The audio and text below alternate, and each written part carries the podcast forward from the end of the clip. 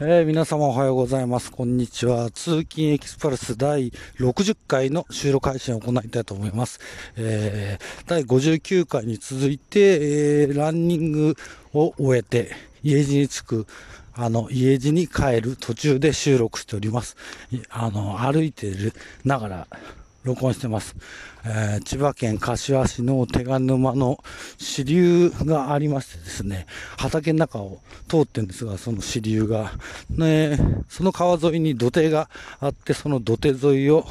えー、家の方に向かって歩いてます。えー、だから信号もなくて、え左は今、その川が流れてて、右は田んぼが広がってます。田舎ですね。でも家からもうほんと数キロ、今ここ、家からの距離が3キロもないぐらいのとこ歩いてるんですが、あのまあまあ田舎ですよ、やっぱり。えー、柏なんてね、あの、駅前は、高島屋とか、あの、丸いとかがあったりして開いてますけど、もうちょっと行くとこういう田舎道に、まあ、ちょっとってそんなに、あの、柏の駅からまた、うちは、あの、最寄り駅じゃないので、ちょっと乗る、乗るんですが、あの、こののどかな風景が広がってます。自粛の時に、えっ、ー、とですね、やっぱり都内の方の方が、なんか厳しいんじゃないかなっていう思います。まあ、都内もね、自然とかありますけどね、あの、まあ、多摩川だったり、他にも川とかありますけど、ただ本当、密集してて、あのー、住宅店は閉まってるわ、公園はね、立ち入り禁止だわ、えー、大きなスーパーとかもないし、そもそも、あのー、込み入っちゃってると、散歩に行くにしても、なんていうか、いまいち開けないというか、解放されないっていう感があるんじゃないかなと思います。あの、普段仕事してると、便利便利が優先。なんていうんですか、されますよね。何に近いとか、何に便利だとか、あのそういったのを優先すると、まあ、党内全然不便じゃない。むしろいいことばっかりなんですけども、いい、ねえあの、コロナ自粛っていう風に世界がガラッとなっちゃうと、一気に今までのメリットが活かす場所がなくなって、あの、デメリットになったりしちゃうんですよね。やっぱり東京一極集中、あ良くない良くないって僕はその理由はよくあんまりわかんなかったんですけど、なんか、そういった良くないとされてたことでも経済の発展のために無視されてた、されていたようなことが、このコロナの自粛で、えー、いろいろ浮き彫りになってちゃってんじゃないかなと思います。例えば、まあ、いっぱいありますよね、あげれば。例えば、えー、DV の問題とかもあるじゃないですか。あの、DV の問題もそのままほっとかれてるわけではないけど解決してない。そういうのも、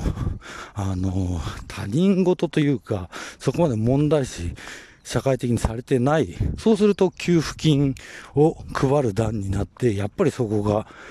問題になるとか、えーですね。そういうのもありますよね。他にはですね、まあ、非正規雇用の方の、あの、職が不安定だったりとか、その普段毎日お仕事がある場合は、あの、そこまで問題にならなくても、今回のように自粛で、あの、仕事も休みなさいっていう状態になると、そういうのも問題になったりします。まあ、ちょっと数え上げれば、キリがないんですが、そんな中で話はもうガラッと飛んじゃって申し訳ないんですが、ラジオの話、えー、最近私はラジオをあのダウンロードして、アプリでダウンロードして、いっぱい聞いてるんですが、そのダウンロードする数が多くて、ちょっと聞ききれなくて困ってるという状態ではあります。そんな中で必ずダウンロードして聞いてるラジオの中に、えー、土曜日の、えー、午後から1時からかな、やってる TBS ラジオの久米宏氏のラジオなんですっていう番組がありました。それを聞いてて驚いたのがですね、ちょっと僕は先週の土曜日の回、えー、6月13日の回を今聞きながら走ってたんですが、えー、その前の週も聞いてるんですけど、ちょっと気がつかなかったんですけど、えっ、ー、と、終わっちゃうみたいですね。あと放送2回。だから6月いっぱいで、久米宏のラジオなんですが、えー、終了してしまうそうです。えーとね、ちょっとショックですね。なんていうか、ラジオ、僕、バラエティ、お笑いさんがやってるラジオとかも聞いてますが、ニュース的なものも聞いてるわけです。えー、例えば、荻上チキのセッション22、TBS ラジオで10時からやってる。えー、これは毎日必ず聞いてるんです。ただこれも本当真面目なニュース番組で、えー、お笑いさんの番組だとまあ、なんていうかバラエティですよね。ほんで、久米さんの番組はね、ちょうどいいんですよね。真面目な話題も取り上げるけども、えー、セッション22ほど、えー、硬くないというか、あの、久米さんの、まあ、独断と偏見の意見を言う。なんていうか、今、平行とか、平らな意見ばっかり求められるじゃないですか。なんかに引っかかったらダメっていう。そうすると、なんていうの、極端な意見が全然出なくなってくるんですよね。あの、極端な意見に反対したりするのは、もちろんみんなそれぞれ意見があって、それはいいんですけど、だからそこで議論を戦わせるっていうのがいいと思うんですけど、別に喧嘩腰じゃなくてね、話し合うっていう意味で。ただそれをみんな嫌がるので言わなくなってしまうっていうのが良くないというか面白くないと思います。えー、それなので、あの、数少ない私が聞いてる報道色もある番組、あの、ニュース色もある面白い番組が終わってしまうっていうのはとっても寂しく思います。久米宏さんつったらもう、私は、えー、小学校の時のぴったしカンカンですね。あの、今もね、ぴったしカンカン、安住アナウンサーでやってますけど、えー、ま昔は金ちゃんと、あの、どこか出てたクイズ番組でした。ぴったしカンカンだったと思うんですけどね。ぴったしカンカンでしょ？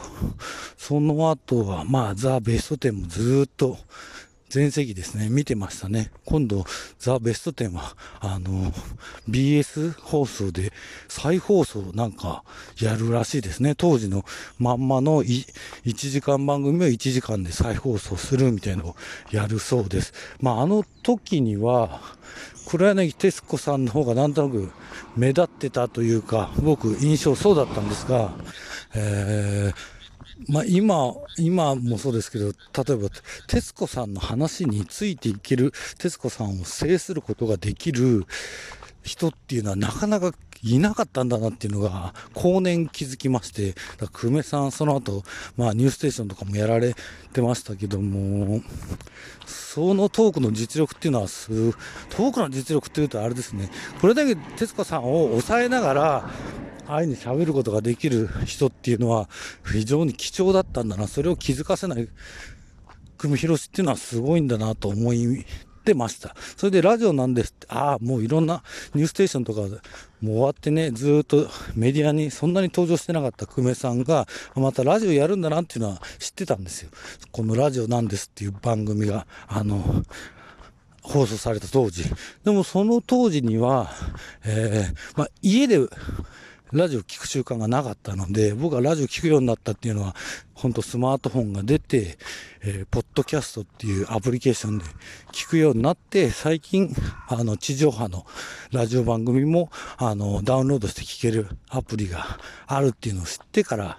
聞くようになったので、えー、それからラジオなんで、そう聞き始めたので、もうここ別に1年も聞いてないですけどね、えー、すごいもったいないなというか寂しいなと思います。残念だなと思います。えー、久米さん今おいくつでしょうかね。あのー、とってもあの、ラジオなんです。終わっちゃうのは残念です。またね、もうそんな長い番組じゃなくてもいいので、えー、久米宏になんかラジオをやってもらったり、まあテレビ、でもラジオの方がいいな、最近はテレビより。えー、やってくれたらまたぜひ聞きたいと思ってます。えー、第、今日はこれは60回ですね。60回の通勤エキスプレス。収録配信終わりにします。さようなら。